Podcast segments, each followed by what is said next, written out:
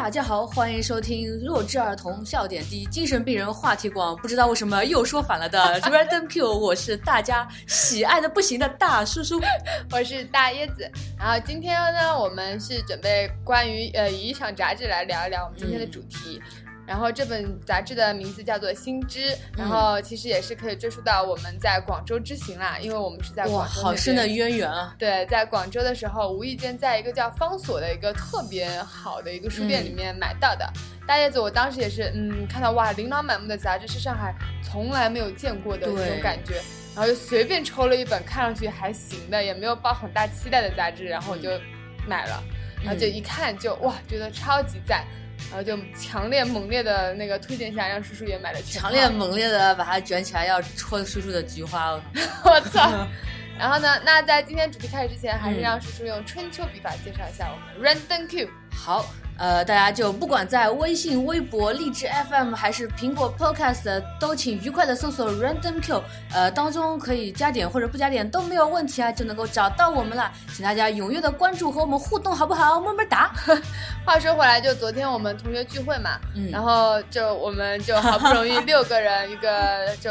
女生们都聚在一起，然后都向我们反映，就每次听我们节目膝盖都碎的好厉害。对，就是膝盖都好疼，一边揉膝盖一边一边听节目。但其实我们现在也是一边在揉膝盖一边在录节目。但也侧面的反映出我们的听众到底有多么的忠实。对，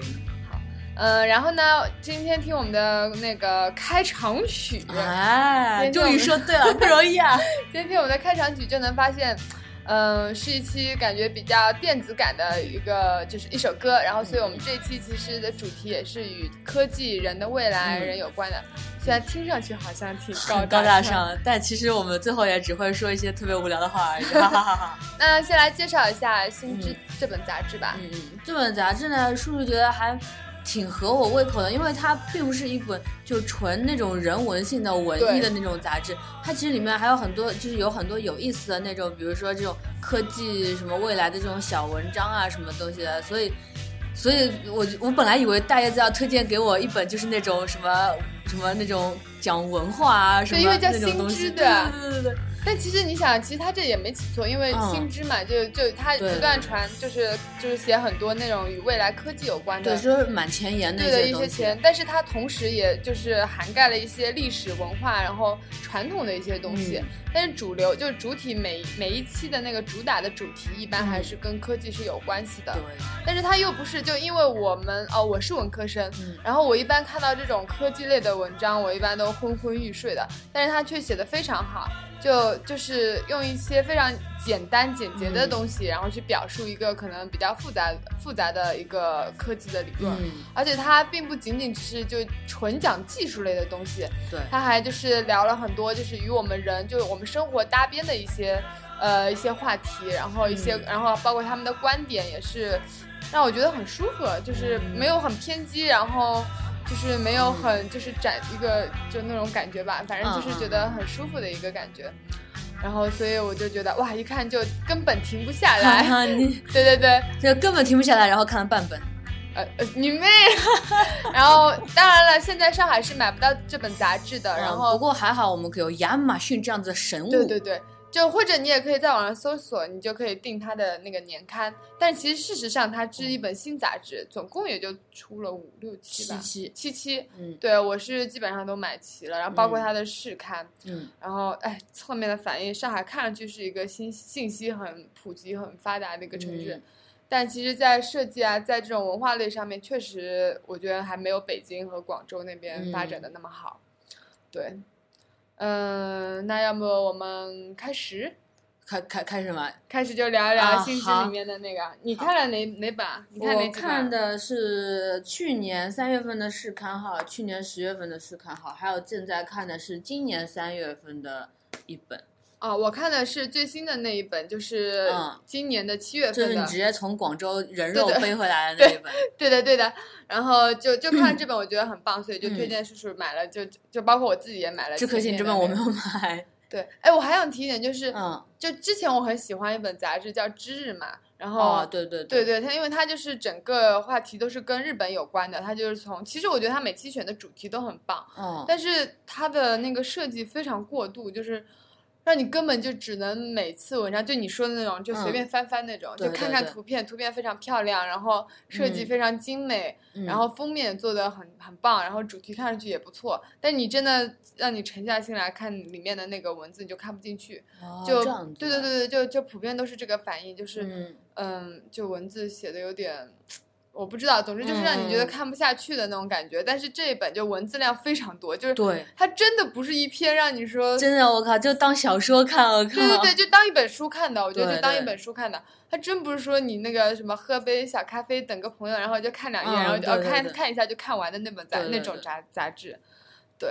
然后我觉得当时我是看，就所以说这样子一本就是含金量特别高，然后性价比特别高，特别划算。你花同样的钱，对吧？然后你买一本只能垫桌角的，和你买一本你可以看很 久，而且还收藏，就你可能过一段时间再看也是挺好看的那种。对，而且才二十块钱，所以我靠，而且亚马逊给我们广告费啊，有道理啊！对，亚马逊还打折，还打折，对，十五块钱一本，所以我觉得就还蛮划算的。我当时是看了那个里面的算法式生存，然后就让我们想到了上次就是我我和叔叔不是聊过，就好像我们还蛮喜欢这样子，就是 就是 主线的那种，对对对对对，就去探讨就是 人的未来就是到底会倾向于什么样一个趋势的感觉，然后。然后，然后就是：“哇靠，这个写的太屌了！因为他好像把，因为上次我们不是我们上，这不是谷歌眼镜吗？对啊，对啊，因为他就探讨了所有，就是因为计算机这种未来科技本来就是一种算法式的东西嘛，所以他就探讨了这方方面面的东西。然后我们上次不是聊我们的时候，不就讲到，就我们在我们里面，他不就是那个数学家，他不就是觉得。”就未来他是可以把你算好的，就每一步到哪一个做什么是最完美的。然后现在就我，然后我们本来以为那只是书里面，然后那但是你看了这篇文章以后，你就会发现，诶，好像其实我们已经对身处在这么一个类似的时代中了。嗯，然后所以我就觉得他，嗯，我看一下，对，他就说了两个那个观点，他就说了一个一个那个一个例子，然后说一个法国人发明了一个智能的叉子。然后内置了传感器和芯片，然后如果就他是给那个就是就是肥胖人士设计的，就当你吃的太快的时候，然后那个叉子会震动一下，然后提醒你，哎，你慢点吃，好吧？你已经那么肥了，还吃那么快，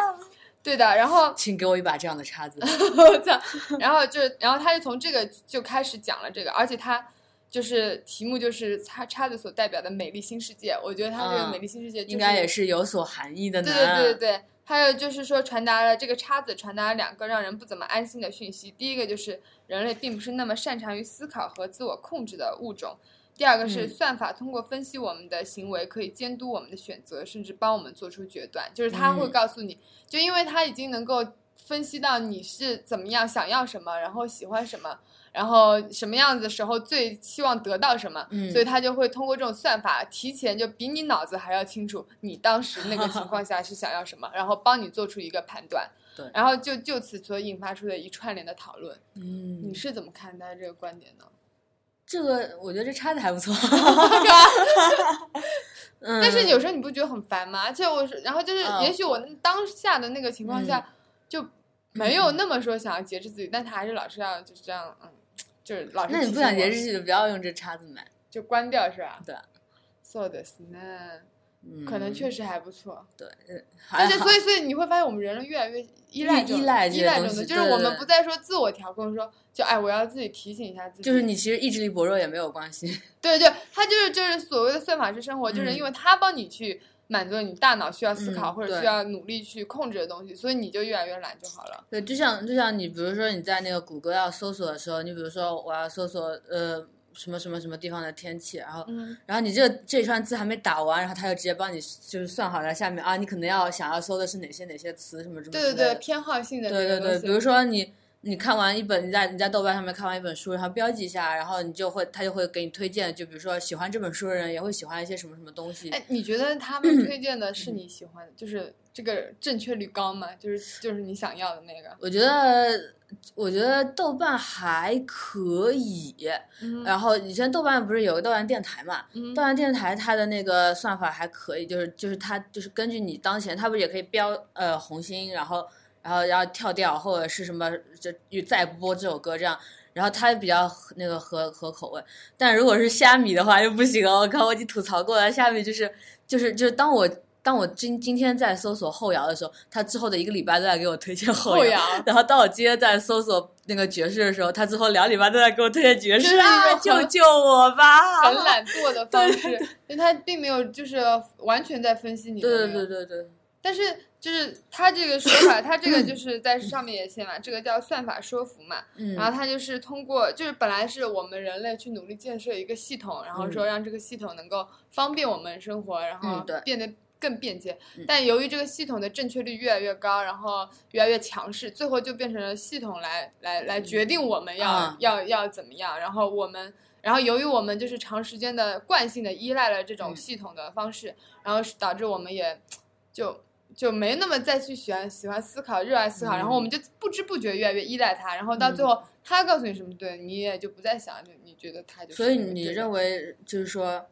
就是这样的一个算法，它是可以代替你去思考的。对啊，它就是就是这上面就说嘛，就如果就只要有足够的数据和正确嗯的算法，就能对人的行为进行精确的分析、判断、预测，并做出引导。嗯，人类将不再被视为能够独立思考的公民，而是一个个痴迷于自我优化的系统中，呃，而是在一个，而是在一个个痴迷于自我优化的系统中被当作螺丝钉，对系统本身的构成毫无怀疑，甚至没有意识到它的存在。我觉得最可怕的是到最后没有意识到他的就是存在。就就像就像最后那个那个我们里面那个主角，他完全没有意识到他其实是在觉醒，然后他最后还是把自己关回了那个就是我们的这个世界里面，他把自己的想象力的那个中枢给切掉了嘛。就是这样就是他其实是没意识到吗？他难道他不是应该意识到，然后觉得没有，他只是他只是觉得就是啊，我好像就是他他一直都觉得自己是是不是生病了，因为他们其实已经就像《美丽新世界》里面，你想这些人，他们其实最后他并没有说啊，我就是醒悟到了这个世界有什么不同啊，他们只是一一个人，你一个人他是想要去创作诗歌、写东西，对对对然后他才去。然后另外一个，另外一个是被他和和他一起去流放人，他完全就是啊，我不要去，我不要去，我真的不要去，对吧？嗯然后，然后另外一个就是那个野人，就是那个也是最后其实是他最后自杀了，他其实也是反抗不了这个东西。对对，其实他们到最后就是说，与其说就是像像《一九八四》里面那个主角，他是有觉醒的，他意识到他应该去做什么，但是在我们和《美丽新世界》里面，其实他没有他没有意识到他应该去改变，或者是应该去做什么，而是他最后就决定，我还是要顺从这个整个体制或者是什么，他最后。呃，是把自己砍手砍脚去适应这个对，因为就是能看出来，因为就美丽新世界和我们的那个系统，就看上去能是更让人更舒服的一个系统对，它不是让人很痛苦的。对对所以人们就自然而然觉得让我更舒服的应该是正确的东西，嗯而不是说让我就是痛苦的东西是正确。因为嗯那个美丽新世界里面也说，如果你在祈求诗歌祈求，那你就在祈求痛苦和嗯那个不幸。对对对那这惯性的人们都会觉得这个是不对的呢。那我为什么要这样？对我为什么要这样？我当然何追求的是自己那么坏？我当然要追求的是美好和幸福的东嗯西。对，而而且那个美丽新世界，呃，美丽新世界里面的那个首长，其实他也是个就是思考的很深入的人，哦对对对就他已经看透了这些东西后，对，最后他就是主观的决定，嗯，他要他当时就有两个选择，要么去冰岛去。去去去那个嗯释放他自己的挖这些煤 要么就是那个就是当这边的元首，嗯就彻底的将之前的那些他的思考对他其实也看莎士比亚，也看什么什么东西，他什么都看了。对对对，他就是、嗯他居然是就等于说他已经知道让我震惊的对他一个地方。对对对，我也是，就是他已经知道了什么是好，什么是就就是就在那本书里，我觉得还是贯彻的是呃，就是有不幸有那个嗯正常生活是好，他已经知道这些以后，他还是选择了，对，就是我要就是所以这遵从于这个系类的惰性了吗？嗯然后包括在这个书里面也聊到一个，就是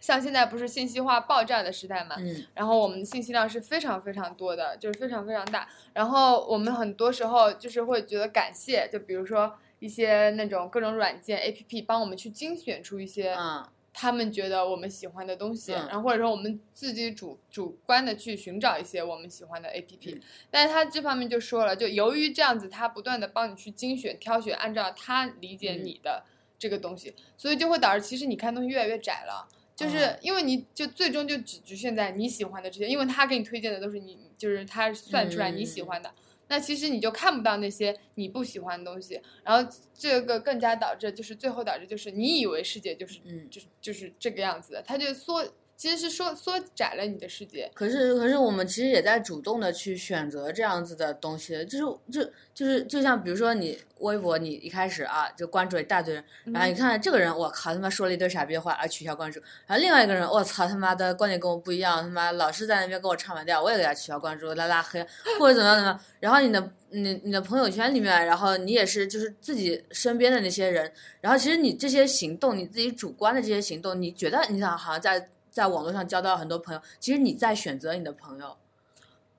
对，我觉得就是这样，这就是人的这个主主动的这这个行为，其实也在为自己，就是就你好像啊，我好像就是我的什么整个圈子是很广，但其实只是局限在这样一条线上，对人与物呃那什么人与类聚嘛，对吧？对。然后就你自己也主观的在排除掉一些，但是我觉得这这个是朋友之间吧，我觉得他主要说是你在接收信息的，嗯。呃，一个渠道上，我是说，我的意思就是说，人会有这样的一个趋向性，就是去排除一些我自己的。哎，这样说到这，我就想到一个还蛮有意思的 A P P，也是之前我是看一个《好奇心日报》，也是网上的一个就是这种就看新闻的一个一个网站，然后他推荐的，我忘记名称了，好像叫什么 Candy 什么，呃 Candy 什么什么什么东西的。然后它是一个这样子的 A P P，就是说，呃，你每天可以去录音，就是录一段，就是你今天的。就是你自己所感、所想、所感之类的东西吧。嗯。然后呢，就是他在记录，就是你录的那一个时间的时候，他会同时记录下在这一天或者这一个时间里面天气如何，没有，然后发生的历史事，就大事件有有哪些，就是然后还有包括什么一些其他的讯息吧，就很多。然后等于说你这一天你看上去你只是录的是你自己。个人的一个一个一个日记，就是像个人日记一样的东西，但其实你还记录下了，就是当你在这么想的时候，你的一个更宏观的世界是在发生了一些什么东西，它就有一个这种对比性。然后当你就是收集满一年，就比如说一年以后，哎，你再回复去看曾经，就是去做这种对比，包括天气和地理位置，然后就各种，然后你就会觉得，哎，就是你这一年的这种，我我说不上来，然后我想去，就像足迹一样的东西。对对对对对。然后我那个好像我觉得还蛮有意思的，我准备去买来尝试看，就看看，就是说他就不让你就可能我觉得他就不让你在那个记录你个人比较，比如说不开心的时候，你可以看到外面世界发生了一些大事件，就当此时此刻当下是发生了一些什么东西，然后通过这种就是微观和宏观的一些视角的对比，然后能够让你去做出一些改变还是怎么样的东西，我感觉就是这种，我觉得这还蛮有意思的。哎，我觉得我们推荐东西越来越高大上了，越来越有逼格了。不过对于你那个算法这个东西来说，就就比如说帮你智能的预算，帮你智能的去什么评估什么什么这种东西，其实我在另外一个专题里面它有写到，就是说这个会让人觉得就像一个就是人工的智能一样的东西，就是说我通过一些算法，然后怎么样呢，就是特别是谷歌，其实谷歌它整个它就是一个非常。那个就是精确的那个一个，就是一个算法的系统。然后，然后，但是呢，就是就让我会觉得，哦，我好像整个网络的世界，我的科技越来越智能化。但是他们真的是有智力的吗？就是这就是另外一个问题了。就是在在在这个专题里面，就是这个人，就你的专题叫什么名字？叫那个侯世达，让机器学习思考的人。侯世达是什么东西？侯世达是这个人名字。哦哦的人，我就就。就他的名字叫道格拉斯·侯世达，就是他的那个那个那个音译嘛，对。然后，然后这个人呢，他他其实他以前是一个人工智能领域的一个先锋，然后后来他，但是他发现就是现在为什么？其实我可能也觉得也是一个人的一个惰性和一个就这样的一个趋势，就是说现在的人工智能更加的会像是就是。比如说你谷歌的什么智能翻译，然后你觉得啊，它翻的好准，那是为什么？它是因为它不停的就是它的它有一个庞大的数据库，然后数据库里面有比如说英文和汉语，它有一个它它就是不停的录入一些英文和本来就有英文和汉语的两个两个文本同时存在的一些文本，这样子的话，它就通过一个庞大的数据量和不断的通过就是比如说输入一个就比如说。呃，椰子这个词，然后让他返回，就是返回的那个英语，它是不是准确？如果准确的话，他给他一个反馈的信息；如果不准确的话，反馈他另外一个信息。就不断的去。词啊，但是连成。就比如说说说椰子喜欢吃咖喱这样子的，就是就有这样子的一个，就是其实不管是椰子喜欢吃咖喱还是椰子这样子，它就是说它机器如果返回给你对的，然后它就告诉机器这是对的，然后机器就能记住它以后就是椰子和椰子就 coconut 之间的这个关系，它就会越来越紧密，以至于就是说。呃，或者是一个固定的句式，椰子喜欢吃咖喱，coconut love 什么 eating 什么啊，对吧？然后这样一个固定的句式，它就会越来越熟练的使用。所以就是，嗯，所以谷歌的翻译，它它才能够比别的一些翻译能够更加准确的去翻译到这个东西。这永远都是电脑和那个的相互之间的对这样子的话，其实人，那这些录入应该是人去。做的吧。现在的现在这个事情就是你人都可以很少去做录入的事情，就它一个一个自动化流程的东西。对，然后其实其实，在那个翻译这样子一个初期，就是大家研究这个机器翻译的这个东西，这初期大家其实是想用语法。用词汇量，用一个人的一个思考的一个思维的流流动性的一个模式，去教会机器如何去理解我输入的需要翻译的文本，然后反馈给他其他的就是你想要的那个翻译过来的文本。但发现人的这个思维是不能被代替的。对，就是人的这个整个思维的流动性，包括你在思考一样东西时候产生的细枝末节乱七八糟的天马行空的，就其他的一些一些就。就对机器来说没用的东西，这是不可被复制的。所以说，就是就是这这种人工智能和之前我说的，就是那个通过这样子一个算法来实现的这种人工智能，其实是走走了两个岔路。然后这个这这个专题的这个主角，他其实想想走的是使用机器来模拟人的一个思考的一个过程。然后我就就就是从前面那个就是一个大的一个算法，通过庞大的数据量，因为我们每天都在上网，都在都在搜东西，都在用东西，对，都在录入数据，都在都在暴露自己的喜好和隐私。然后他们就是通过这样子的一个，他们数据量越大，他能做到的精准度就越高，就是这样子。但是其实我觉我觉得他们其实并不能代替你的思考，你的思考，呃，他能不能，他到底有没有在代替你的思考，是取决于你自己的。好，能不能代替我们思考这个？我们要不先放一首歌再讨论。然后，那我们先放首歌吧。好，就放什么歌呢？呃，大家就来一首电子一点的。啊，好吧，反正今天这歌都是从我 从大叶子的电脑上随便拷取的。对，随便拷取的啊，大家就忍忍忍着听听啊。先听歌吧。嗯，好。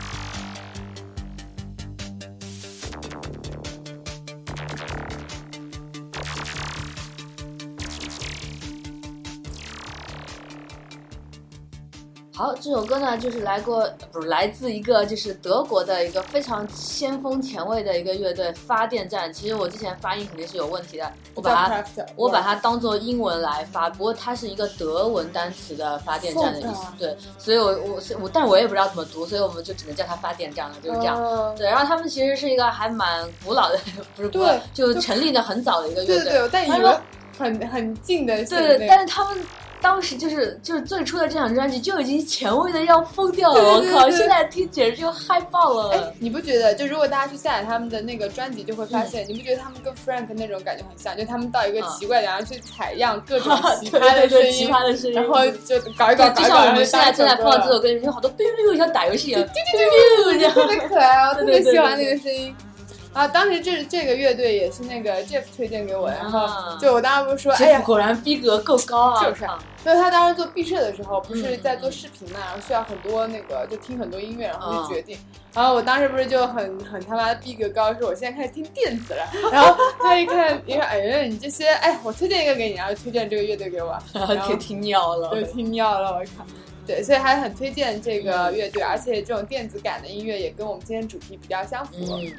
还好你电脑里面有这两首呀！哎，哎呀，放屁！我我现在已经学会呃学习到了，就长大了，已经长大，已经不再只听金曲了。长大了，去死！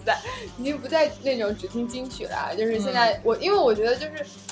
我突然才发现，之前为什么听音乐那么窄？因为你听金曲的时候，经常就是推荐一些口，就是那个乐队的口水歌，然后你就觉得哎，好像也不是特别好听嘛。但是那一次我就就是觉得，哎呀，这都没什么音乐可听了，感觉每个音乐的金曲就是听，都都听的差不多。然后我就随便就开始就就听他们的专辑，然后哎，我就觉得哎，其实就是没有被打到金曲里面的歌，我觉得很多都很好听嘛。嗯。所以我就赶紧就是就开始就以专辑。不过我个人对于发电站的这个就是这这支乐队来说，发现他们那种评分特别高的专辑，我不是特别喜欢。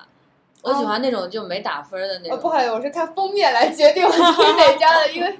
一般就是觉得就封面比较酷炫。我我都是从从从从他们最先的就前面听听，然后最新的听听，然后再前面听听，然后再最新的听听这样子。我操，好，他们有自己的方法。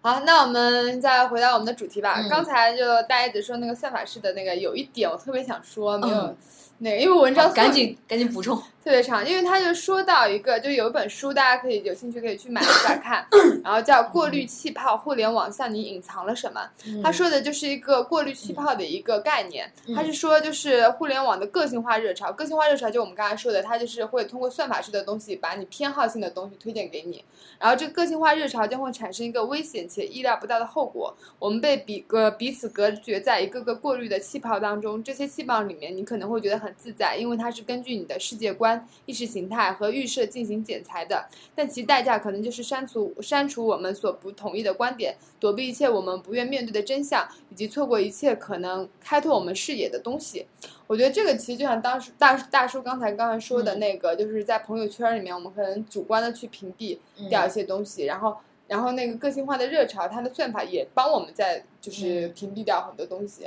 然后我觉得这个最明显的就是城市里面的姑娘们，然后导致他们觉得整个社会好像都还不错的感觉。对，就是因为你他们就是好像就脱离了。就包括我们国家本来这种就不是那么的自由嘛，然后就你完全看不到，不知道原来其实世界是很广阔的。这个广阔不是我们说穷游的什么要去看一看这个什么美丽的，在五星级酒店里面看看这个美丽的世界，看看这个美丽的酒店，对，看看这个美丽的酒店，就不是说这样子的，就它因为这个世界包含的东西太多了，然后它信息量是很大。对对对，然后这样子就你完全屏蔽在在你的自己狭小的那个圈子里面，每天就是什么。对吧？唱唱歌啊，然后美美甲啊，又来又开放，又来护住你们的膝盖。对，然后就就会导致这样一个情况出现。我当然就觉得这个还蛮蛮那个。然后他就说，算法是真正的偏见在于它是简约式的，然后它被计算出来，然后就是为了在一个看似那个庞杂零散的数据中寻找到模式和意义。但那些他认为无意义的东西就会被无情的抛弃掉。然后，那这样与之一起抛弃的，还有可能是我们人类体验的丰富性和复杂性。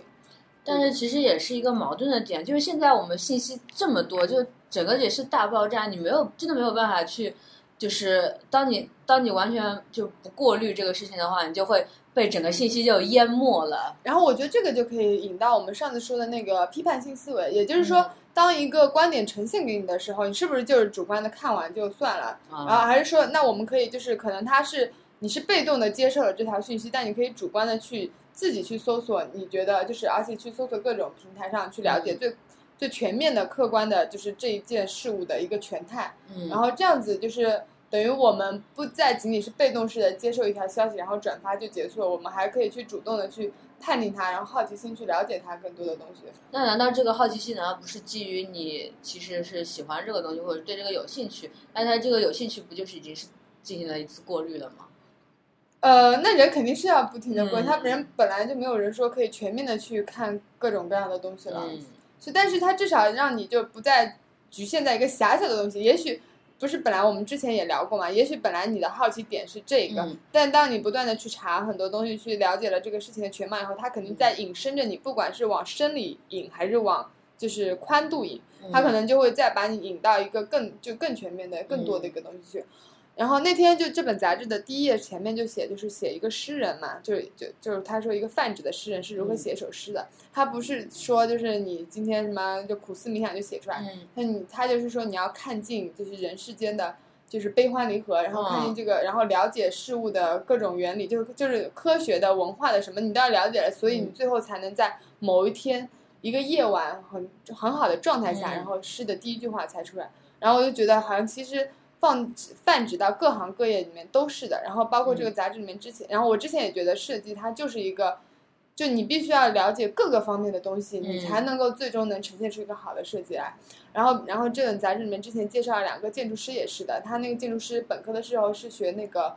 就建筑的，但是嗯他研究生的时候去学了哲学。啊，对的，然后他就是觉得其实呃建筑的整个理论体系其实跟哲学体系是一样的，就思考事物的这个过程。所以我就觉得啊，好像对啊，我感觉就可能是就是在西方，因为他们会有那个中世纪啊，还有以前那些宗教，就是基督教这样子的一些受这样子的影响，然后他们会有就是就比如说什么亚里士多德啊，什么什么这种古希腊的这种东西，所以他们其实哲学、历史和神学嗯其实是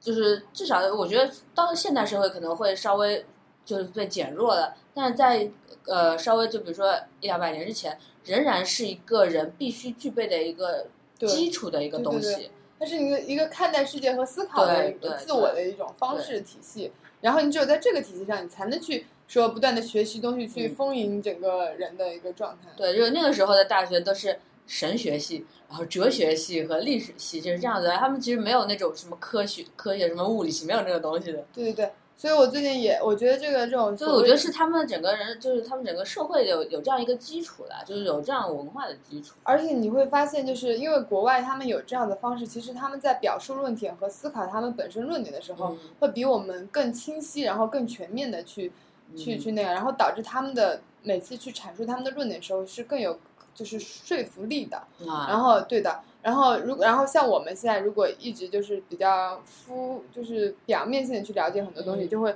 我觉得这也是那上面书上面就写到，就是呃我们会陷入到那个就是价值表象的陷阱里面。就比如说我们转发了一个，嗯我觉得现在非常非常普遍，就转发了一个帖子，然后就算是支持环保了，点了个赞，也就算是上街游行了一样的。廉价啊，混淆了廉价的在线行为与真正对社会有影响力的实际行动。本质上，我们只是在做互相的营样子实在销。太省力了，你只要动动手指，就感觉自己好像参与了任何事情我之前之前不是你知道，就是一旦发生了一个呃什么事情，然后就会有上万的转发。当然，我觉得这种转发也是好的，让它有影响力。嗯，但是有时候我就会就我靠，点一个转发其实很空虚啊，就是嗯就你实际上完全没做什么。嗯然后，但而且很多情况下，其实它只是在网上看上去很火罢了。嗯然后，但是它真正的就有多少人去真正的去呃实际去做一些事情呢？嗯我觉得就很少。而且，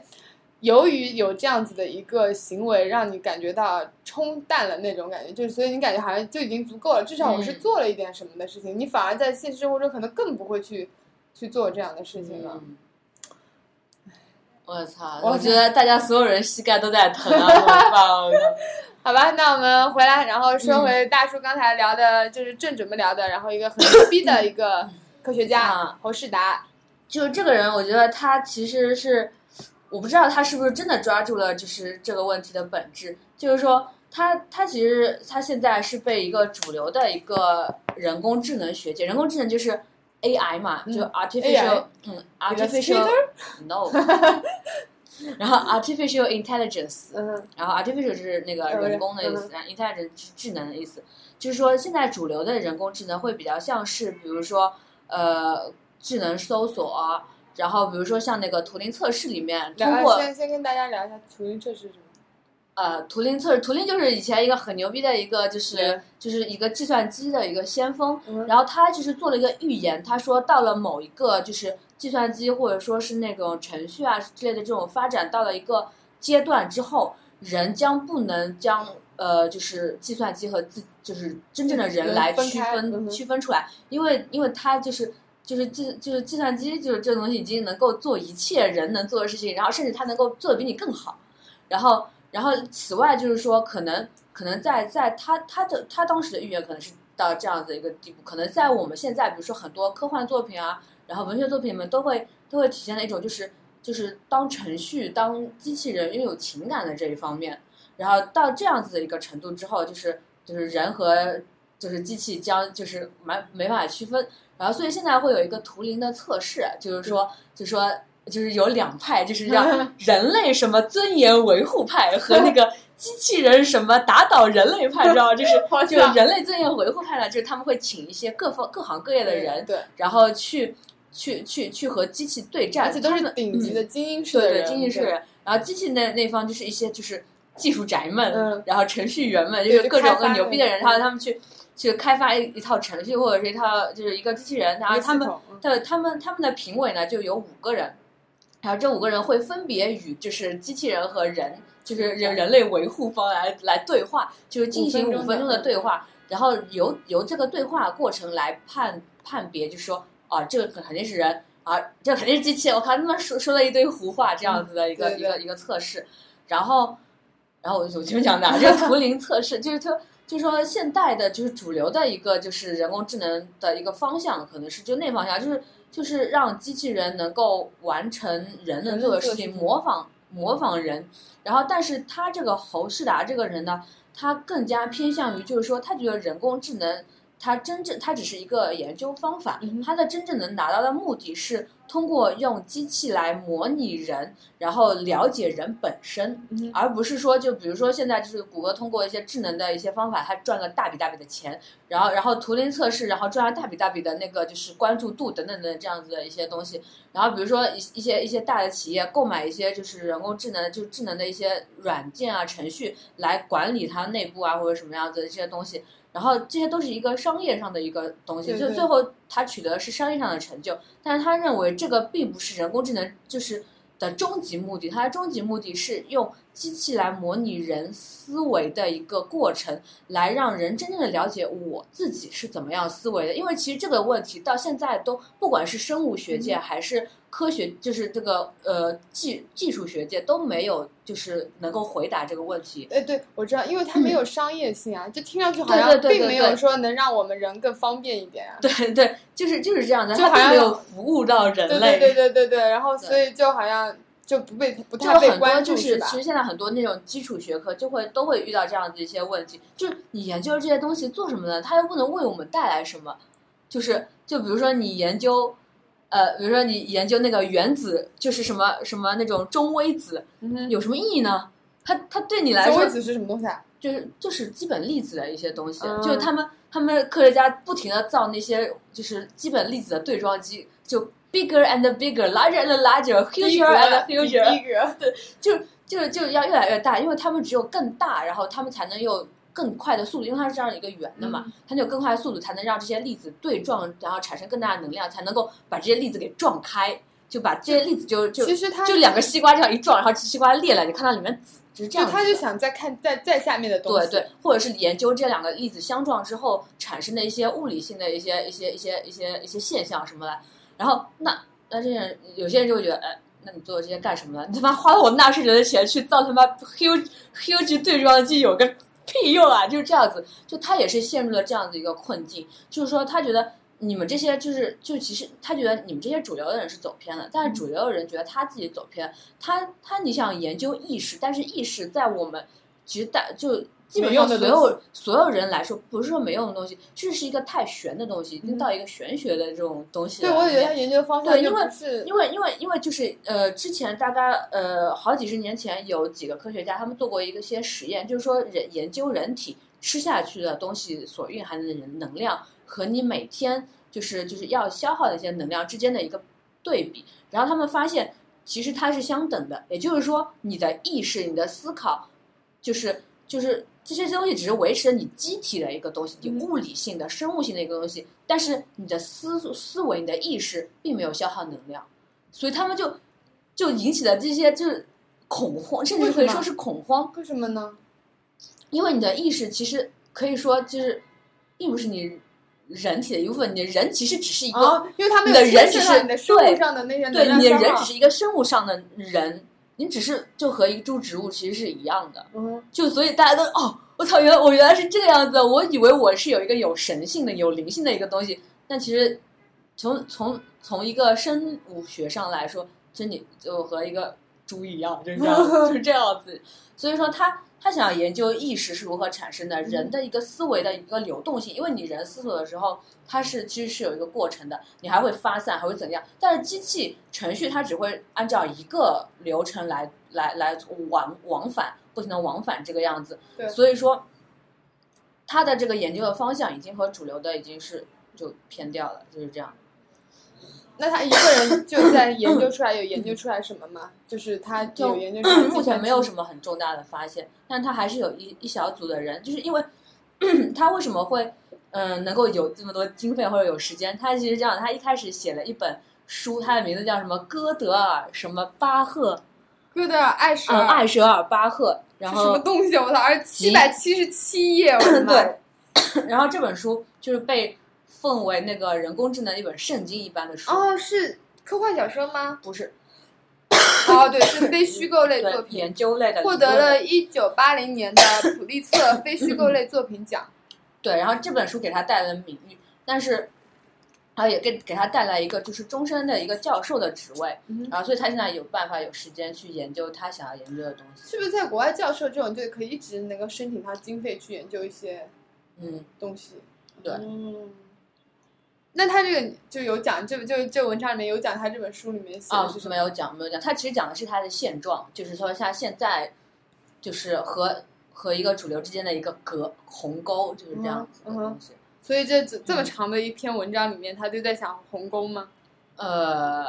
其他还有他自己的，比如说他在现在在研究什么？他比如说他记了很厚的一本本子，记记他的那个口误。嗯。然后这个口误就他他觉得就是说。口误这个东西是因为你无意识当中产生的，然后他其实更能够，因为你不停的在说话，像我们现在在这样对话，其实不停在整理你的思路。对。然后就像你要不停的把那个开场曲变成开题曲一样，这样子的口误，其实说不定代表了你思维它本质的一个东西。所以他他他通过他其实也是通过算法，他通过就是他一个小组里面就去用一些他自己设计的一套程序来分析这些口误之间的一些关系啊，或者是他们的一些。我反正我也讲过，反正这些啊！对，然后然后来研究出其实人思维的本质到底是什么意思。所以他像个哲学家一样，我觉得他对对对对对，科技的方式去研究这个。对，然后然后所以说主流学界都觉得，哎，你你已经变成神棍了，你就其实你不是一个科学家一样的那种感觉。我为什么会这样？我觉得我觉得这很酷啊！它代表一种新兴的哲学的研究方式。在这个专题里面，其实也有讲到，比如说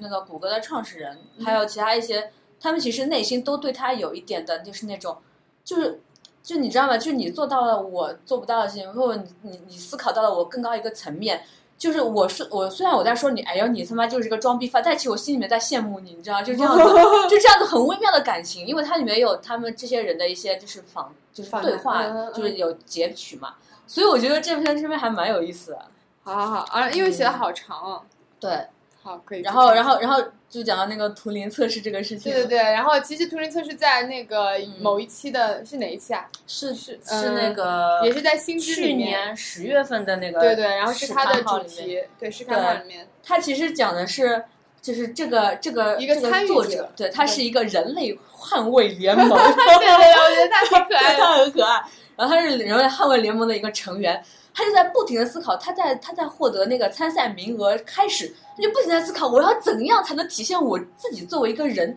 我到底和机器有什么区别？我要用怎样的一个手段让别人一下子就认出我是一个人？就是他，他又在研究人到底有有和和，就他在思考，就是我要用什么方法？他说人就是有一些就是不确定性啊，或者什么的，然后但是机器它可能会就只是就就是。就最简单的一个就是这样子一个智能的问答，就会就比如说是关键词的一个回复，嗯，比如说。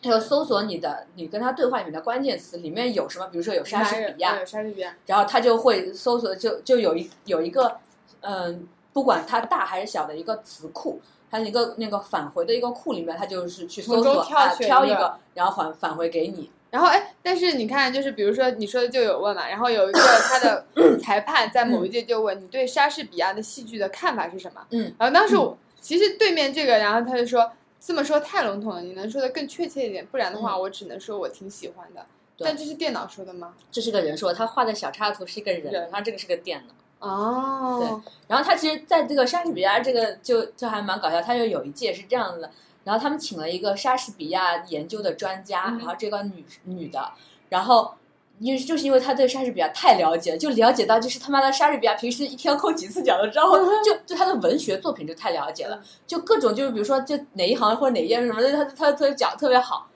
大家都以为嗯不就是一个莎士比亚词库嘛，你肯定是个机器人。啊，怎么能这样？就是这样子。对，然后就其实这是一个很 微妙的、很或很微妙的东西，就是就是因为你其实就是如果你去研究，就是比如说人平时的对话，然后。然后你可以通过机器来模仿这些，就比如说随随便打个岔啊，然后就会觉得你哦，或者说话奇怪，对，话说点奇怪人，说哎呦，其实是一个什么人，然后然后就会觉得很像人，对对对对，就会很很像人。然后我记得那个时候，就是之前就是就目前好像还没有那个，就是因为图灵测试他说是百分之。三十以上，就反正呃，对三十以上的人认为就是这个这个机器是人的话，那机器就胜了。但是目前来开了那么多届，还没有没有机器能赢。就但是最多也好像就是差一点。对对对，差差一点，差一个评委，好像对对对对，就就差一点点，就要人类的尊严就要没有了，就是这样。就有一有一篇他就说嘛，就是呃，就本来已经那个。聊聊聊聊的都不行了，然后就是就一九九七年的，啊对，然后聊的就不停的聊政治，积极的评论着克林顿和白水事件。就他说的是那个机器人。对对对，然后进行的非常那个顺利，而且就觉得就是见解非常独到。然后本来评委就已经决定要宣布这个人，啊，宣布这个是人的时候，然后他们已经要说再见了嘛，然后评委说看来我得走了。然后就是，然后就跟你聊天很愉快，然后就评委跟他说啊，我聊天很愉，我跟你聊天很愉快，你要不要去什么喝杯水什么的？就因为他们就一轮一轮是轮换的，就是这个人要跟不同的对的不同的那个评委去说呃去聊天的，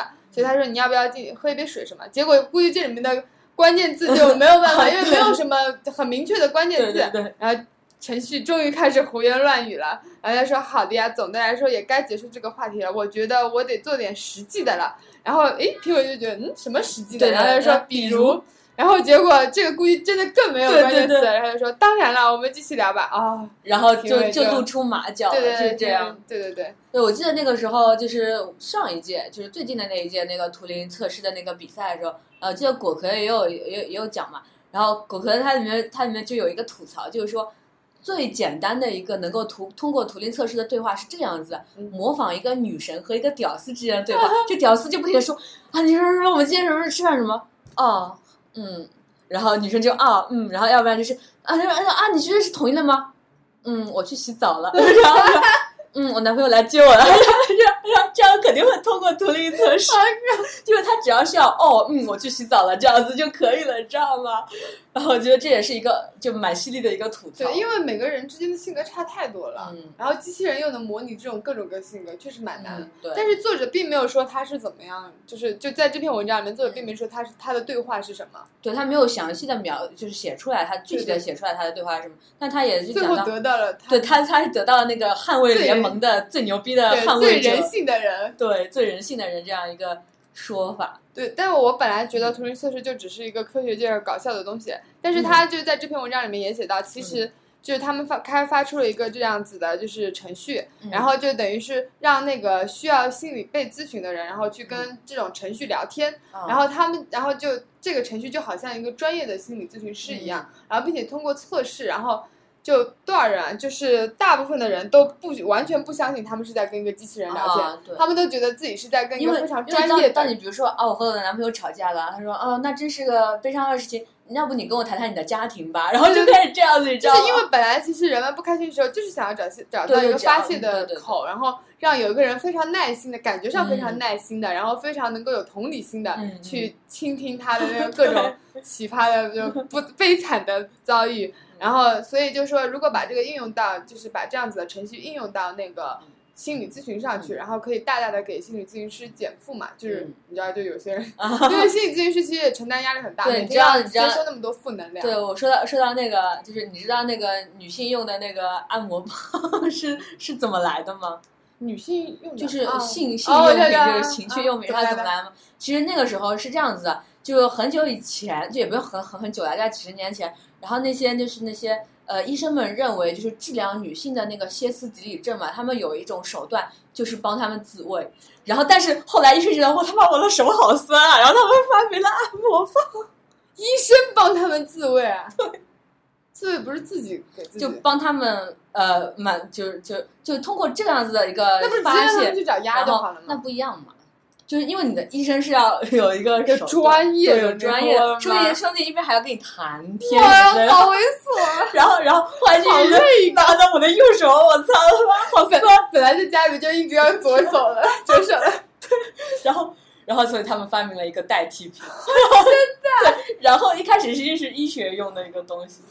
然后最后就变成了那个情趣用的东西。我靠，这这也是一个很蛋很很蛋疼、很奇葩的，对对，很奇葩的一个一个小传说。哎，但我觉得就是你去了解这种，就你各个知道东西的那个来源。比如说，就我插一下，就比如说像香水，就以前就之前不是流传过一句很广的话，叫做“没有香水的女人，呃，不涂香水女人没有未来”，还是说什么？就这样子啊。就总之就差不多这句话吧。当时我就想，完了，那我不是没未来？后来我不是看那本叫做《就生活简史》，嗯，然后《生活简史》里面，然后就讲到，就是呃，就是那个十几世纪啊，反正就是某一个时期啦，就就那巴洛克还是洛可可，就就大家都不洗澡的那个时期，英国英国人们最讨厌洗澡了，就就欧洲人们就觉得，因为他们当时就以为，就是皮肤上的那些污秽的东西能够堵住，对，能够堵住毛孔，不让那个。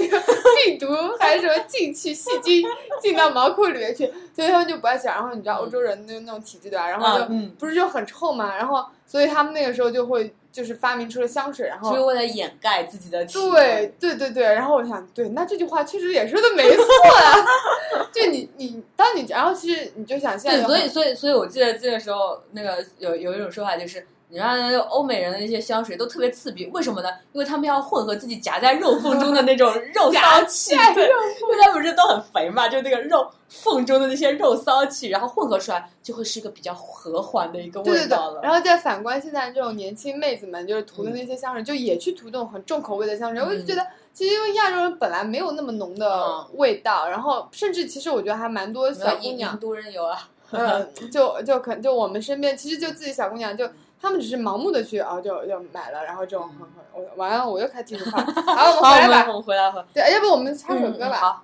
好，那我们先放首歌，再以后继续再继续聊我们刚才的那个话题吧。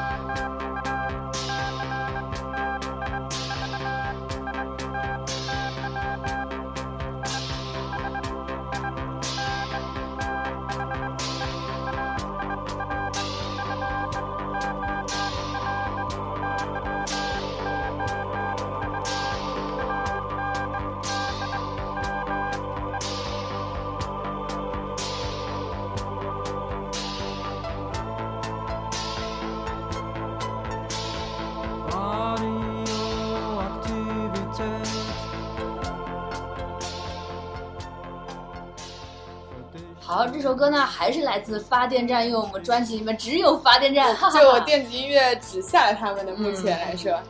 其实我觉得，如果按照专辑来说，专辑名来说的话，那个 Computer World 那张专辑可能比较适合我们这一期。对对对，我还没来得及下，反正将来也还有机会，对，有机会听嘛。好，那我们回到我们的主题来吧。嗯，好。刚才我们就聊了一下图灵测试，然后你觉得你赞同图灵测试他的这样的观点吗？其实我觉得图灵测试，因为他你知道吗？图开图就是开始做图灵测试这个竞赛的这个事情。其实这个人是一个商人，嗯他其实你知道，他其实有他自己的目的的。然后，其实我觉得图灵测试怎么讲，就是，呃，从人类这一方，就是可能就是，呃，这有可以引起一部分人就重新再再去思考一下，我为什么作为一个人，我和那个机器的区别到底在到底在哪里？我现在是不是已经变越变得越来越像机器的这样的一个思考？然后，对于机器那一方，其实我觉得在是在促进那个机。就是科技的一个进步，因为你不停的要去挑战，然后你不停的再去想方法去怎样完善这些东西，然后同时它侧面就像你刚刚说，就它可以帮助到人，而且说实话，去进行这样子研究，其实也更好的去其实研究人本身，对，因为它必须要研究人本身了，然后才能够对。去让这些机器更好的模仿，对，就是如果就只要这些那个就是机器的挑战者们，他的那个开发者们，并不是就是说以。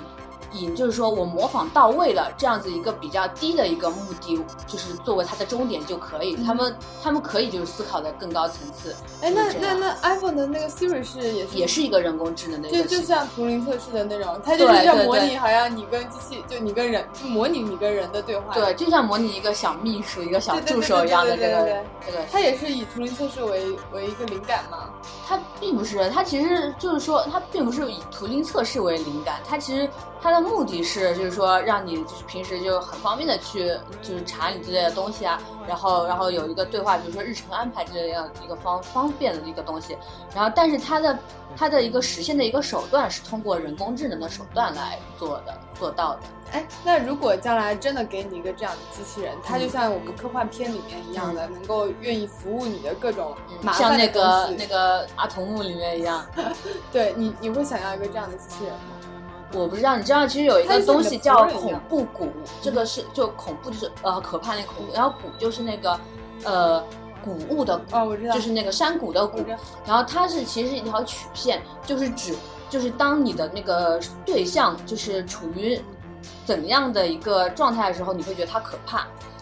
你的对象是指你恋爱对象，不是就你看看到的对象是在处于在怎样一个状态的时候，个是让你会觉得恐怖。它的它的一个它的一个曲线就是一个坐标轴是是什么来发？另外一个坐标轴是和人的一个相似度。当它的和人的相似度达到某一个就是区间的时候。你会觉得它恐怖，因为它太接近你了，太像你了。那另外一个另外一个峰值就是，对它就一个峰值是太像你，另外一个峰值是完全超出你的一个预期，然后完全是不存在这个世界上的一个东西，然后你也会觉得恐怖。就这样子两个峰值，然后在另外一些一个区间里面，可能你对它的恐怖的感觉就会比较低。所以说，呃，就你像像那个那那不是其实人形电脑星的那个。就我们小时候那个那个吗？就是那个很恐怖的对吗？对对对，就是就是他处理的一个一个一个一个东西啊。就你你我有时候会会觉得那个那个叫什么来着？就就是那个婴幼儿，就是那个天线宝宝，你会觉得有时候你有时候会觉得它很恐怖，因为它就是在介于一个完全像你和微妙的不像你的这样子一个交界处。就如果它完全像你，就我们我可以觉得是我跟你是完全。一样的，就是我们都是一个人类的一个状态，所以我完全不会觉得你恐怖。但如果你只要微妙的有一些改变，就我会觉得你，我操，你不是我的同类，但是你好像又又有一种对，又有一种很极端的方式在接近我，我会觉得很恐怖，就是这样子的。就所以这个恐怖谷其实是个心理曲线感觉。对，然后然后呢，就我，哎，我先说哪啊？就像那个那个机器人这个事情，其实很多作品里面都讨论到机器人的一个人性化的一个东西，就像在。在那个那个那个手冢治虫的那个阿童木里面，他又会谈到，其实阿童木他是一个身世很悲惨的一个机器人，他他的那个创造者那个飞马博士，是他为创造他是为了替代他死去的一个年幼就死去的儿子。对对对，你这个说法让我怎么想到一个 Plato 的那个。Pluto 啊，Pluto 的那个 Pluto 就是以那个为原型的它里面我觉得那个特别屌，就那个是手冢治虫和那个嗯呃那个叫什么浦泽直树浦泽直树，对，两两个大牛逼的，对对对，对，一起然后创作的，对，就他就是以那个阿童木为原型的，嗯然后，然后阿童木他的身世就是就就他创造出来是为了就是是满足那个博士的那个丧子之痛，但是后来那个博士觉得他没有办法代替他的儿子。对然后，因为因为一开始小金刚，呃，就就我看的那个翻译叫小金刚，就有些有点习惯叫小金刚了。一开始小金刚他是没有什么就太大的感太多的感情的，后来他就被很惨的就卖到马戏团去表演，然后就是就是就是就是马戏团表演的那段时间里面，他遇到了就是那个那个胡子老爹和他的那个侄子叫剑一，然后然后才开始了就是他他作为一个英雄来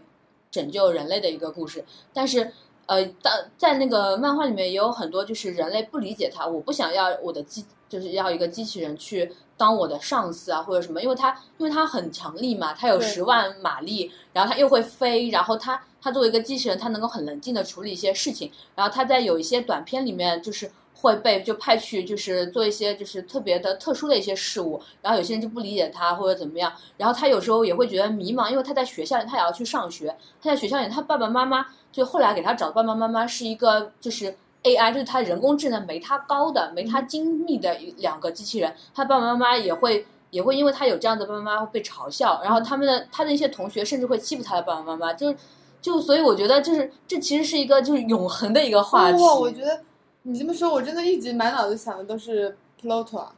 对，Pluto 就是就是他他里面那个，因为那就是他的男主角他的小男他的男主角他男主角是，是个警察嘛，嗯，对，他但是他也是就面临着就是。因为他的外形已经完全是人化了，就跟外人没有区别对，。但是他的老婆是完全是一个机器人的，哦不没有没有没有，他的老婆就是他老婆也是一个完完全人化的人化的一个机器人对但就是他们平常生活中不太去嗯主观的暴露出自己是机器人，但是因为他们一旦就是周围就可能还是会有一点，另外一个就是就是，其实这个这机器人它有一个就是三定律，嗯就是说它其实是一个科幻作者就是提出的一个三定律，它的名字叫阿西莫夫，阿西莫夫是一个很牛逼的一个全才。然后他提出的三定律就是说，机器人它有就有一条我背不出来所有的，就是就是有一条就是说，机器人是不能伤害人类的。对对对，然后，但是在那个里面，就是那个那个对 Pluto 里面的主角，他就是因为他实在是太愤怒了，他可能真的是拥有了人的一个情感，因为有一个憎恨这样的一个对对对，情感，本来机器人一个负面的情感对对对不应该有这样子的情绪的。对，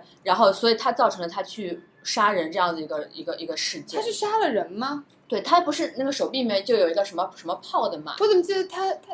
哦，他杀了他是杀了人他是。杀了一个人，然后这对因为那个被因为封掉了，对因为那个人是无法想起来这对，因为他杀的那个人，他其实是一个一直在虐待机器人的人，对对，对他是一个反机器人的一个联盟里面的一个人，一个极端分子。对，非常极端的一个人，所以他我觉得这就是真的是人之常情了。我觉得因为然后他就产生了一种机器人和他是同类，然后就好像你一直在杀害我的同类的那种极端的分子一样的感觉。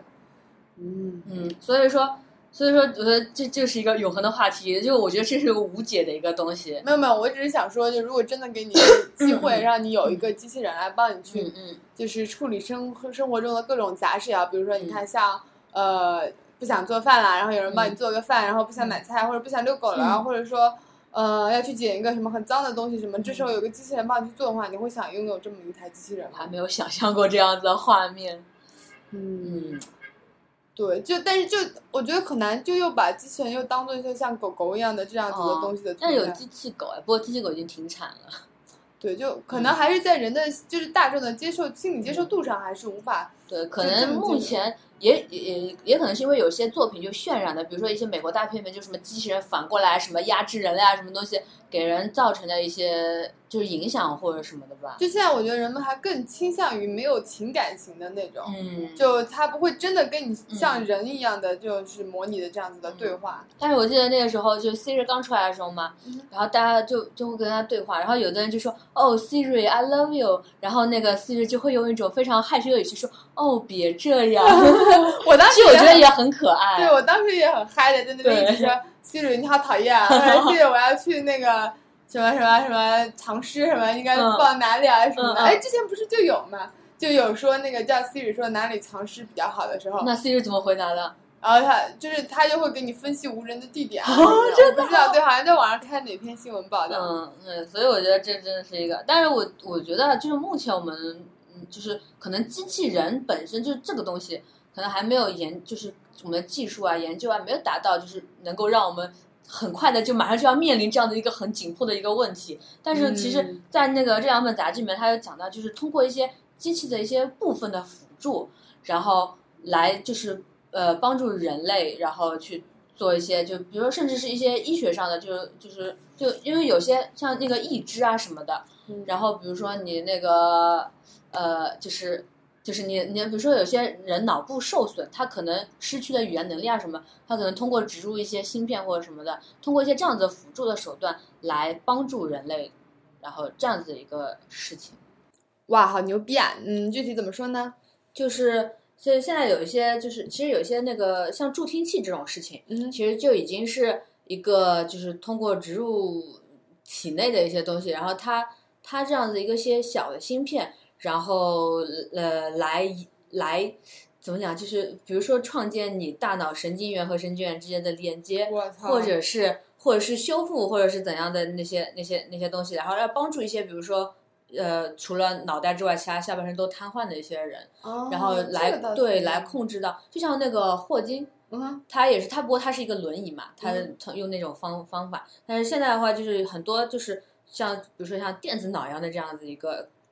装置。然后甚至是就是说不用植入你的脑部，像像另外一篇里面他有讲到，就是说通过脑外的，就是一个就是电波的影响，它其实很小很小很小很小很小的一个电流，都可以影响到你脑波的一个就是一个状态。你说到这个植入的，我就想到那个《嗯 Black Mirror》里面的它的第三集，然后就是说，嗯，在未来的时代里面，我们嗯每个人都可以去像一个储存卡一样的，就是嗯嵌入到你的那个脑部去，嗯。然后你可以随时读取你的记忆，也就是说你的记忆就不再是会忘记那种，嗯。然后啊，就是等于像看电脑一样的，就嗯它从你的脑脑子里面投射出来嗯，然后你就可以看，比如说呃两年前的某一个时间点的那一张画面上有什么样的人在那里，嗯。就这样子是极大的就是便利嘛。嗯。然后结果那个主男主人，然后就是反正某一次机缘巧合之下，他怀疑自己的老婆跟那个跟别人有什么外遇，啊，就然后有一腿儿，对，有一腿儿，然后所以他就是去那个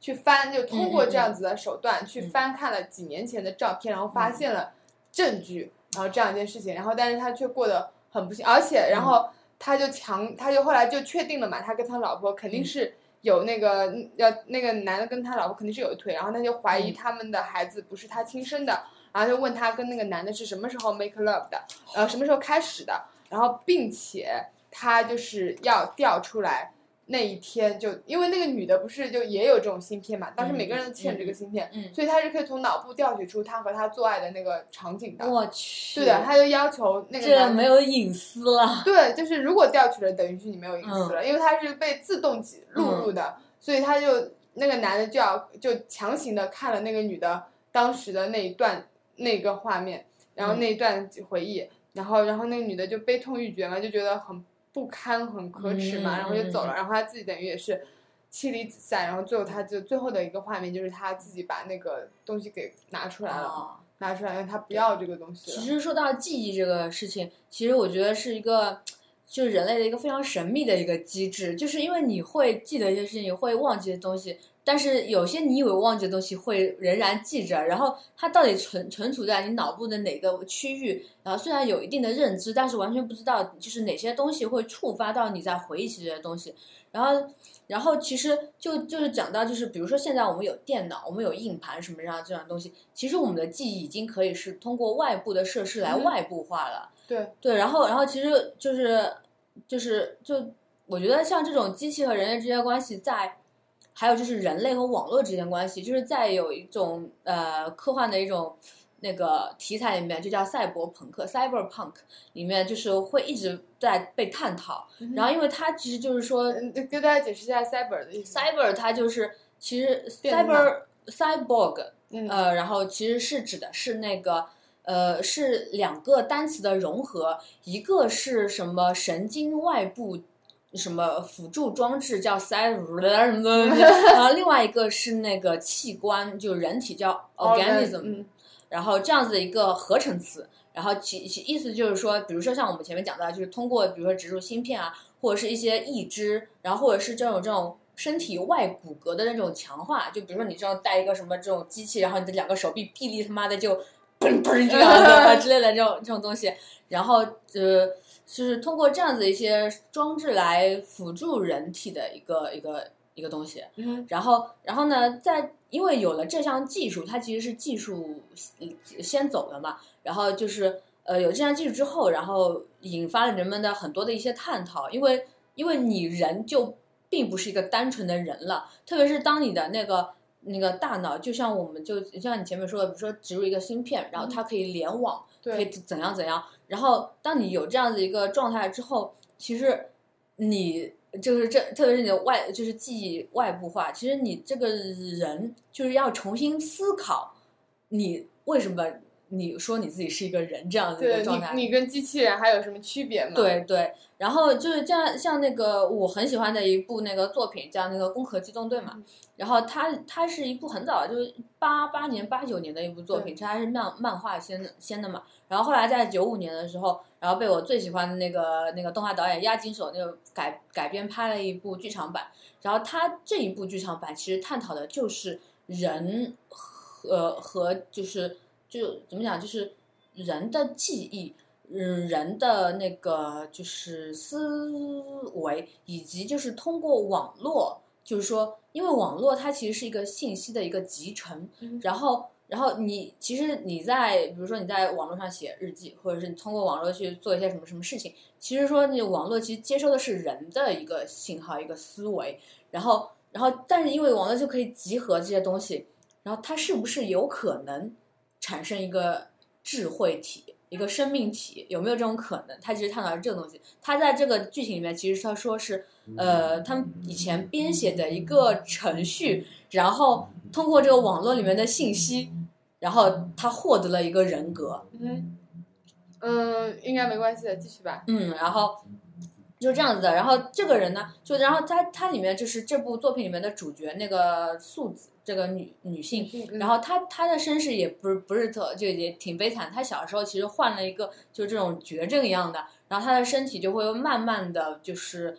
呃就是就是就失去机能，然后为了拯救她，而她也又是一个孤儿，为了拯救她，然后她是第一批一体化，一体化就是我们现在比如说你的腿断了装个假肢，其实就已经成为你身体的一个一体了，然后她是全身都是一体化，她除了自己的脑大脑和她的脊髓，因为你其实你的脊髓就是也是。呃，控制的其实是你一些比较低等的一些生理反应，比如说啊，我要拉屎了这样子一个反应，其实不是不会通过你的大脑，因为你大脑都是处理很复杂的东西，对对，然后这是通过你的脊髓的一个反应，然后哦，我要去拉屎，我要排排便了，比如说你那个什么有什么东西啊，扎一下哦，好疼，然后要缩一下，啊这这都是脊髓。对，这是一些比较低等的一些一些那些条件反射、生理反反射嗯，然后你的大脑会比较深层次、比较复杂的一些思考啊，什么东西的，是大脑控制的。然后他的大脑和他的脊髓，还有他一些神经网络之外，是它是那个生生物性的之外，其他全部都是机械性的。嗯所以它全身一体化之后，它的体重是很重的。对，然后然后所以它不能潜不不太能潜水，潜水很危险，因为它浮不上来。对对，然后然后他这样的一个人，他其实也在思考，因为他们的所有他们当时的一个设定就是，所有社会上所有的人，除了一些极端的一些反对者和一些没有身份的流浪汉之外，大部分。大部分的人，百分之九十九点九九的人都是接受了那个整个政府统一的一个电子脑化，就是在你的那个大脑外壳，呃就是大脑外面加一个钛合金的外壳，然后你可以直接通过你的大脑来和别人的联系，直接通过你的大脑就是，你不需要说了。对就是就是直接通过你大脑来接入网络，嗯，然后是这样子一个一个设定那，我能关掉吗？可以关掉，嗯，对，可以关掉的。然后，然后另外就是他们每个就是一体人脖子后面都有四个槽，然后它可以从里面就是很就那个《黑客帝国》就是。从他从他来的一个灵感，你可以那边不是拔根线，然后直接跟你啊，我们来私聊吧，就是这个样子。啊对，然那为什么还要拔根线呢？如它有些果我都已经它有些能够它等一下，我有 WiFi 了，我可以难道不是这样的吗？没有没有，它它从 WiFi 是另外一回事，然后它这个是另外一回事。比如说我直接直接用一个什么装置，然后在那边一插，然后我直接把你脑部的记忆全部就读出来，是这样子的。然后比如说它这样就连个线，然后一插，它比如说你。因为每个人就是他进入网络之后，他都需要一个防火墙，他可以通过一些病毒程序直接就攻击你的那大脑的防火墙，然后让你瘫痪什么。就比如他们制服犯人就啪这样拦个线，然后那犯人就啊就这样，对对对对对，然后反正蛮牛逼的。然后其实那个女主角也在怀疑自己的一个存在性，因为她觉得自己就是就她她她她也在思考，就是说如果。那个程序，如果信息它本身就能够通过自己的一个嗯能力，然后来来来形成人格的话，那我又是什么呢？因为我没有一个肉体的东西，我只有一个精神上的东西，我能够。我能够告诉自己，我自己是一个人。但是如果都有这样的情况了，那我自己还算是什么东西？我人和程序之间的区别又是在哪里？他就是探讨这样的一个话题。然后它里面也就在讲，就是说那个由那个程序而形成成的那个人格，他就在说，他说，呃，当你当你就是的记忆什么东西的全部都可以外部化。你是不是应该重新思考你自己成为人这样一个生命体的一个存在的意义？然后，另外，他前面前面还有一个小事件，因为他这个人他被称为傀儡师，因为他其实没有实体，他是一个网络产生的一个人格。然后他通过不停的就是就是骇客别人的那个大脑，然后他控制去做一些就是呃，比如说就是像呃示威这种恐怖活动一样的一些事情。然后他控制的其中有一个人，他是一个环卫工人。然后这个环卫工人一直就是说啊，我的老婆怎么样怎么样要跟我离婚了，然后但是我们的女儿的抚养权就不能怎么样怎么样怎么样怎么样。然后他一直跟他同事说这个事情，然后他不停的，因为他已经被骇客了，然后他的他就不停的就是用他一个电话卡来帮助那个傀儡师来传传播病毒。然后他就说，哎，你看我女儿的照片还是蛮可爱的吧？他一直跟你说，哎，同事，哎，你看你看你看，那同事啊，我不要喊什么这种无聊的事情。然后后来他们把他抓住之后，发现是他在传播病毒。然后他就传播呢？他就是通过刷一个什么什么卡，然后刷在那个电话机上，因为他电话机也是联网的嘛。他的病毒不就是通过那个东西来传播了吗？连到人的脑子里面吗？他本来你说他本身为什么会被骇客啊？没有，我是说就怎就传播这个病毒，不是应该传播到脑子里面去吗？对啊，因为但是每个人又又都是和这个嗯嗯。每个人的大脑是和网络联网的，然后傀儡师，然后傀儡师是通过那个这个网络然后接入，然后骇客到他的大脑里面改修改他的记忆，然后他呢就是修改他的记忆，并且让他执行一些命令。他执行的命令的方法是通过用那个电话卡的方式，然后去插那个电话机，然后然后用电话网络里面去让那个就是政府的那个网络瘫痪。哦，是另外一套，对。然后是这样子，然后他被抓了之后，大家就不是要审审讯他嘛？就说你为什么会这样子啊？然后怎么怎么怎么？说没有啊，我只是不停的在给我女儿打电话，因为她要用公共电话。他说你有女儿？他说对啊，我有女儿的。他说而且我妻子还在跟我离婚，在跟在争那个女儿的抚养权呢。他说你确信你你知道你自己在说什么吗？说我当然知道啊，你看我还有你女儿的照片呢。然后他们拿过来一看，说你确定这是你女儿的照片？他说你看对啊，多可爱多可爱。然后他拿过来看，他是他自己的一张照片，就是他的记忆已经被修改了。就是当你的那个大脑和网络链接，然后你随时随地都有可能被黑客对这样的一个情况下，你的记忆都不可能是都不一定是真的。那你为什么还是一个人？哦就让我想到一些，就是那种也是就是电影里面，然后不就说什么，比如说男主角什么这种只有十分钟的记忆的时候。他根本不知道他的那个，然后他就比如说他记就是十分钟以后，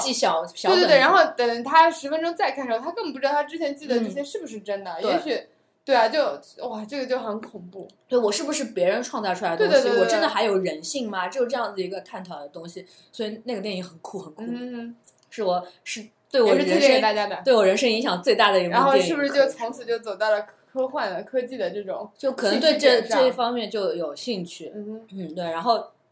他那个就是就他他里面也会就比如说引经据典啊之类的那些东西。然后他的那个整个整个画面也是你现在再看就九五年的东西，我操他妈牛逼！现在经常会发现这样的境界，你知道吗？就你看很早的时候，不管是乐队啊，还是电影啊，还是书啊什么，你都不敢相信是那个时候写出来的，就特别超前。然后最后那个女主角她选择了另外一条路，她。她就是和那个傀儡师达成了一些协议，她选择另外一条路，然后以此来呃，就是就就这么结局了。嗯然后他就去寻找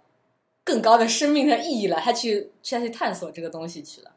行那跟你要说的这有啥关系啊？就是就是我想说，就是这个赛博朋克的这样子一个东西，然后其实就在就在说我人和机器，就当我我身体，比如说我身体全是瘫痪了，我换了另外一个意志，然后那我这个人性还在哪里？就虽然我们现在可能就没有那为什么会觉得没有没有这个身体就只有记忆就没有人性呢？嗯因为可能就是，就就比如说你的那个思考，就比如说你的一些理性的思维程序都可以模仿，甚至可以做的比你更好。一些那个呃物理上的一些事情，机器人可以做的比你更好。那那你对于他们来说，就就只有你的一些就是非非理性的一些东西所在了。然后而记忆本来就是说是你本身的一个就是说自我的一个自传一样的东西，是不是？其实对是对代表的是你整个人。所以说，如果你的记忆都可以是假的，那你这人是不是也是假？我这个我就让我想到，我之前知乎上看到一个非常有呃，就是非常那个流行的一个回答，嗯啊，之前就有人问，就最本质那个人存在的意义是什么？嗯嗯。然后那个人就说：“哎，我花了很多年去研究这个问题，就上了很多这种各种公开课，什么幸福课、死亡课这种等等等等，去想要了解我的人到底活着的意义、本质哦。它的意义是什么。然后，呃，最后其实他讲了很多很多理论上的东西，嗯。然后最后他其实得出的总结是：人其实活着没有意义，就是就你根本就你根本没有没有任何意义去思考人嗯活着的意义，因为你的意义是存在于你的行动之间的。嗯，也就是说，你的一步步行动最终构筑了你这个意义。如果你要先想清楚意义再去行动的话，那是不可能的。啊，所以就先是行，先有了行动，然后一一系列的行为，然后总汇总成了你的意义。然后、嗯对，是这样一个，我觉得他他这个说法还蛮对的。嗯，所以就就不要再闲的蛋疼，就就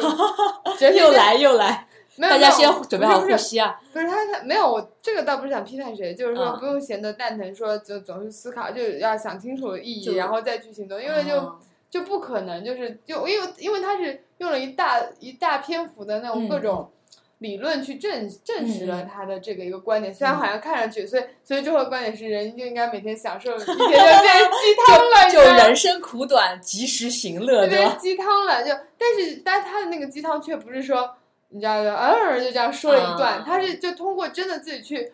就等于是人不是有看东西有三重境界嘛，就是看山是山。看水是水，然后看山嗯。不是山，看水不是水，然后嗯。看山还是山，看水嗯。还不还是水。嗯嗯，就他其实就已经经过了这三个境界以后，回啊这这两个境界以后，然后到的第三个，所以啊看上去好像得到的结论好像有点那，啊但却他确实是思考了这样，然后就觉得嗯蛮对的。所以另外就我觉得也是他个人的观点吧，说不定别人看了这样一堆东西，他得出另外一个观另外一个观点也有可能。对对对，对，然后另外就是就是就是另外，其实那个那个那个那个人呃程序产生的那个人格，他还问了一个问题，他还说就是呃就是素呃就是那个女主角就问他，他说那我还如何保持我的自我？他嗯说为什么一定要就是执着于自我这样子一个东西？因为人他其实每时每刻都在改。都在变化的，所以其实说，如果你一直在纠结于这个自我这个东西，要不停的要去确认的话，说这其实其实你不是自我啦，对就是其实就是一段你一系列的那种行为构成的自我。如果你老是要先想清我的自我是什么，然后我再去做这件事情的时候，其实已经不是你的自我，因为你已经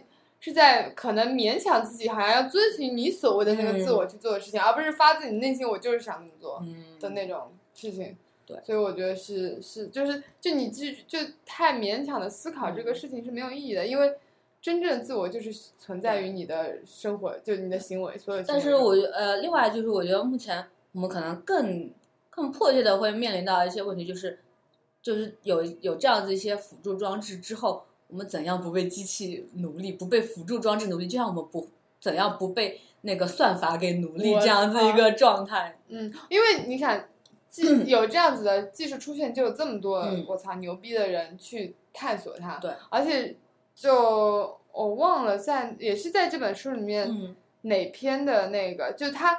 好像看上去批判了很多科技东西，但其实他嗯心里面他最后总结就是，其实他是觉得这些都是很棒的。嗯但是前提是，就还是那个，我们要在就是就科技是一把双刃剑，对对对就是说就是说原子弹在在在那些那个法西斯手里就变成了什么什么什么，对吧？嗯就在在怎么样怎么样的手里，就原子能可能就会变成发电了，对然后有些人就把它当成核弹了，其实。他他的那个观点挺像你说那个呃侯世达的那个，就他觉得嗯最终这些技术还是是为了让我们人在用，对我们更了解我们自己，也许就是能让我们变得更好，嗯然后并不仅仅是为了取代我们。对，对，就只要你只要是饱含了，就是有人是一直确定的这样子的观点去、去看待这些事物，去去研究这些事物的话，其实就并不是会发展成那么极端，就像小说里面的那种、那么极端。但我觉得就是有恐慌也是好的，至少你时刻在警醒自己要怎样去面面临这个件事，。就怕你没有恐慌，沉浸于那对，就就就一刻索马好过什么一天的什么什么 忧愁万解忧万百万百忧解。百忧解，对对，